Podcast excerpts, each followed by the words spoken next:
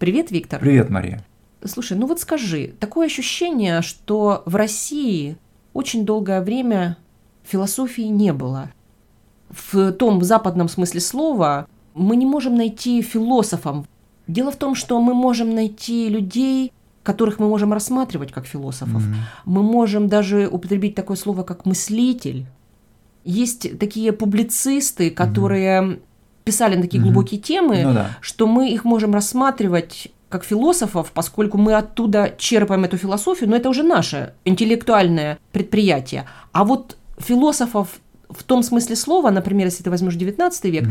ну вот нет в России. Я согласен с тобой, конечно. Ну, чуть позднее, да, в конце 19 начале 20 века появляется русская религиозная философия, но все-таки это достаточно особый жанр, да? Ну вот кроме нее, смотри, да. получается, что вся русская философия, она вот именно религиозная. Да. Или есть еще кроме публицистики, есть еще русская литература в том смысле, что она является некой заменой mm-hmm. философии, и вот то, что мы понимаем под философией, мы можем найти именно в литературе, ну, mm-hmm. там, Достоевский да. или Тургенев. Mm-hmm. И именно поэтому в России так важны были вот эти толстые журналы, которых не было нигде в Европе. Это поле, где рождались эти идеи философские и прорастали, и давали какую-то жизнь. Конечно, да. Я с тобой соглашусь, что в России 19 века вот философов как таковых не было, но были мыслители, знаешь, вот. И если не брать писать писателей, да, которые, в общем, на слуху, было как минимум два человека, которые были вот именно публицистами, да, и которые при этом, я бы назвал их оригинальными мыслителями. Это Александр Герцен и Константин Леонтьев. Ну вот Герцен – это уже очень известное имя, а он еще к тому же какое-то время прожил на Западе, а вот Леонтьев имя совершенно неизвестное. Да, совершенно верно. Ну, Герцен известен прежде всего своей ролью в развитии вот социалистических и революционных идей, да, как известно, Ленин его возвел на пьедестал, сказав, что декабристы разбудили Герцена, а Герцен стал отцом русской революционной интеллигенции, да. А Леонтьев, гораздо менее известное имя, и при этом надо сказать, что они были очень-очень разными по своим политическим убеждениям. Герцен был социалистом, да, отцом русского социализма, да, то есть вот этой идеи, что Россия может перескочить в целом через капиталистическую стадию развития, развивая социализм на своей вот собственной основе, основе крестьянской общины. Ну, кстати, смотри, это срезание углов. Это очень модернистский ход. Да, да. мы там окажемся, куда все остальные идут медленно поворачивая, да. а мы, значит, знаем уже куда. Мы как бы плетемся в хвосте, но вот совершив вот такую интересную, значит, мыслительную операцию, мы оказываемся впереди планеты То есть последние всей. должны стать первыми. Безусловно, да. В этом как бы главная оригинальность Герцена, безусловно, да. Но Герцен, он такой радикал-социалист, а Константин Леонтьев, э, наоборот, консерватор. И вот если между ними и было что-то общее, то э, я бы определил это как эстетическое отторжение вот современной им Западной Европы, Европы среднего класса, Европы того, что Леонтьев называл сюртучной буржуазией. Ну, смотри, это можно сказать, что это отторжение мещанства да. в его духовной ограниченности. Да, такой усредненности, преобладания какого-то такого одного социального типа, одного типа людей, одного образа мыслей, да, такого либерально-прогрессивного, да, довольно серого, утилитаристского. Да? Утилитаристского. Слушай, да. ну вот интересно, да, сам термин сюртучная буржуазия. Сюртук, да, да. это одежда этого класса, да. какая-то аналогия современного пиджака. С одной стороны, можно сказать, это деловой костюм, mm а с другой стороны, он лишает разнообразия Конечно, э, да. населения. Все, и все выглядят на одно лицо, и нет принципиального отличия между там французами, англичанами, немцами, болгарами, румынами, они все выглядят одинаково, да. И вот эстетическое чувство Леонтьева, оно бунтовало против этого, да. Ему хотелось разнообразия вот в человеческих типах, в том, как люди выглядят, в том, какое положение в обществе они занимают. Смотри, то есть это не мораль, не добро и зло, mm. а это красота и безобразие. Да, да, то есть Леонтьев это один из тех мыслителей, который ставит в качестве главного критерия оценки действий людей или в отношении к общественным явлениям, историческим событиям именно принцип это красиво или это безобразно. И вот на его взгляд современная ему Западная Европа становится все более и более безобразным. Смотри, но и Россия современная у него вызывает критику, да, и Да. какое-то отторжение. Безусловно, в той степени, в какой российское общество середины XIX века начинает следовать тем же тенденциям, что и Западная Европа, его это очень сильно расстраивает, и он ищет спасение да, от этой вот серости и находит его на Востоке. Да, и здесь надо, наверное, вспомнить несколько фактов его биографии. Он был из такого мелкого дворянства, учился на врача, некоторое время работал врачом, причем военным врачом во время Крымской войны, но потом всю свою жизнь пытался стать писателем, да, то есть он постоянно писал какие-то романы, публиковал их. Да, но судя по тому, что он так и остался в безвестности, то писателем он не был каким-то выдающимся. После того, как он, значит, э, его постигла неудача вот на ли- литературном поприще, он поступил на дипломатическую службу и был отправлен в качестве русского консула в европейскую Турцию, в европейскую часть Османской империи. И То есть он был в Греции, в Болгарии. Да, в современной Греции, Болгарии, на Дунае, да, вот около 10 лет, вот с начала 60-х по начало 70-х годов.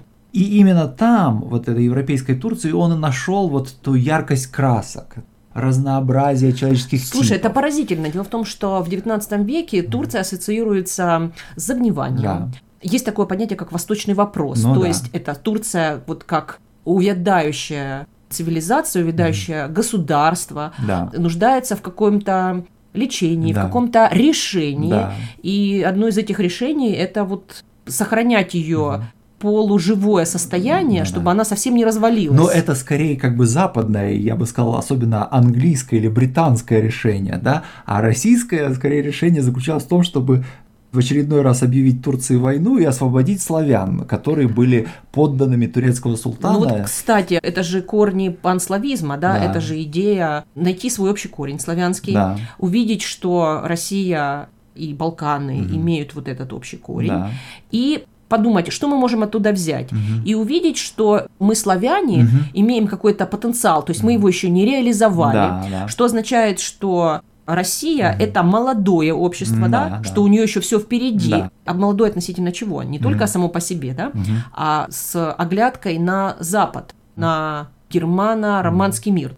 Ну, а для этого надо для начала освободить славян, да? Да. Освободить от чего? От угнетения, ну, в частности, со стороны турок-османов, То да? есть получается, что это решение восточного вопроса с российской стороны. Да, я бы сказал, с точки зрения российских панславистов. Самым известным из них был Николай Данилевский, который написал знаменитую книгу «Россия и Европа», да, Мгм. где противопоставил вот Россию как центр этого славянского мира романо-германской, западной и центральной Европе. Но вот уже в этом моменте Леонтьев очень сильно, так сказать, расходился и с Данилевским, и со всеми остальными панславистами, которые, надо сказать, были все более и более популярны в российском обществе. Но панславистом он, в общем, не был. Он был консерватором, но он не был панславистом совсем. Он их Совершенно. критиковал. Да, безусловно. Во-первых, потому что он не испытывал большого какого-то там сострадания к тем болгарам и прочим славянам, которых, значит, угнетали турки. Более того, в его воспоминаниях о службе в Османской империи в качестве консула он говорит, так замечательно было смотреть на какого-то такого плотного болгарина, который терпеливо пашет свою землю,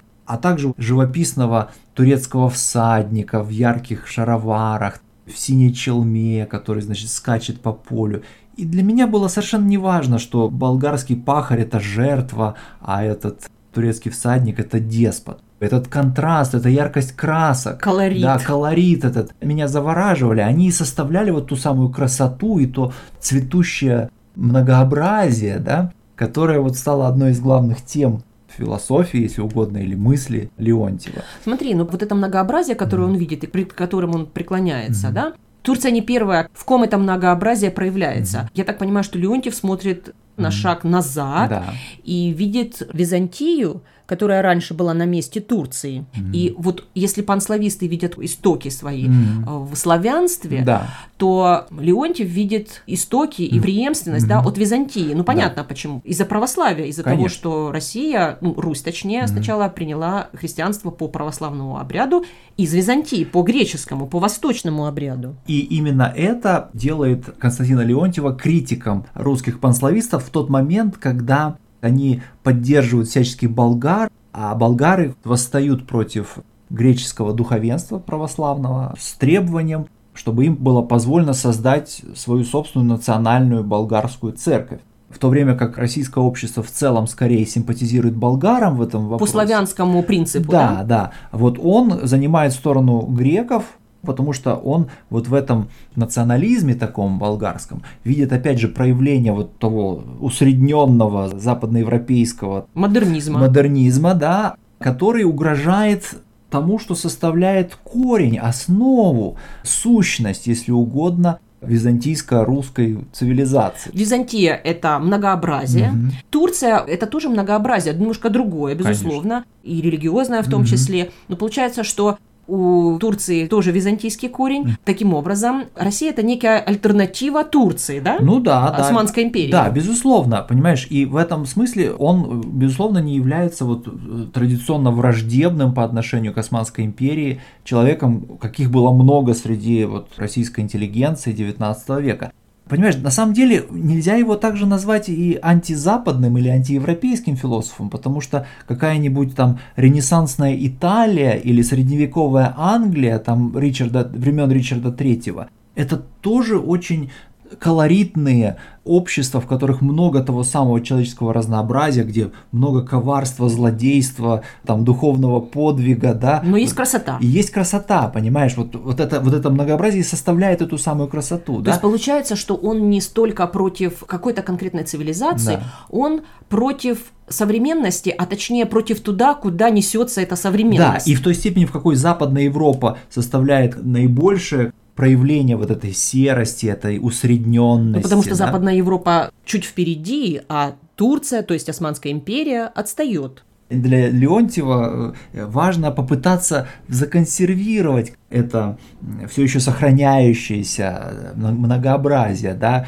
культурно-историческое. да. Знаешь, но это очень напоминает мне двух западных э, философов. Во-первых, Ницше, Мгм. тем, что Леонтьев был такой странный, да, Мгм. такой он не вписывается. И я думаю о Заратустре, как говорил Заратустра Ну да, да. в произведении Да. Ницше. Но при этом Ницше вызвал, точнее его произведение вызвало такую поляризацию общества, и оно обсуждалось. Мгм.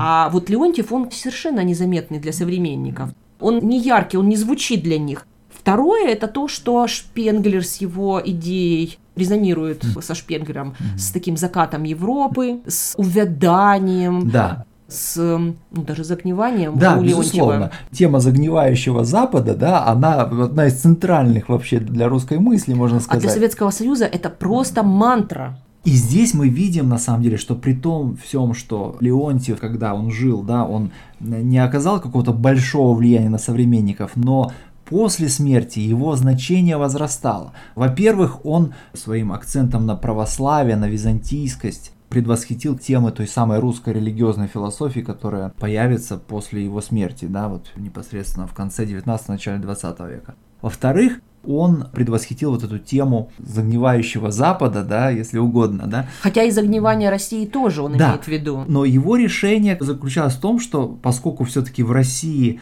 этот процесс развития буржуазно-мещанского типа, он все-таки запаздывает, как всегда, да, то это на самом деле и хорошо. Надо просто Россию вот в том состоянии, в каком она есть, подморозить. Так же, как примерно вот мы для того, чтобы сохранить цветок от гниения, да, мы его замораживаем, Ну да, или и засушиваем, да? засушиваем, да, если угодно, да, и продолжаем им э, любоваться, наслаждаться его. Ты знаешь, но не все могут наслаждаться засушенными цветами. У некоторых это вызывает ощущение смерти, и как же так, вот совершенно без проекта будущего, да, Да. и даже без проекта настоящего, а просто вот поймать уходящий момент. Да, но ты знаешь, надо сказать, что Леонтьев не одинок вот в этом поиске уходящего момента и попытки его схватить, да, и зафиксировать. Дело в том, что такое литературное явление, как модернизм в целом, оно в западной э, европейской литературе, оно прежде всего связано с именем Шарля Бодлера, да, вот оно начинается с этой попытки ухватить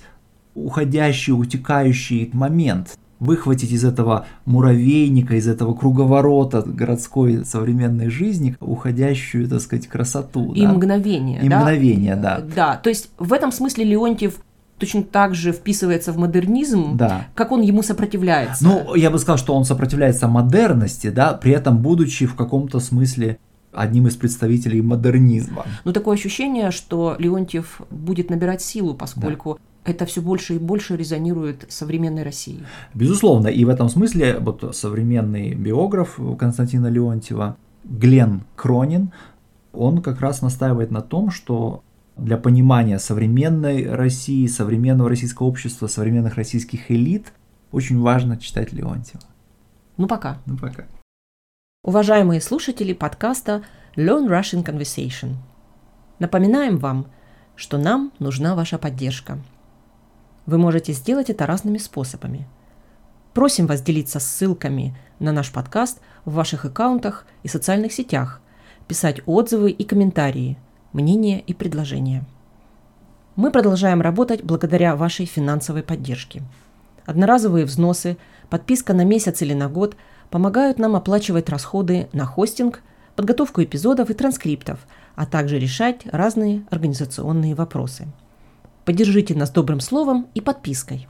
Адрес нашего веб-сайта store, s t o r -E, lrcpodcast.ca.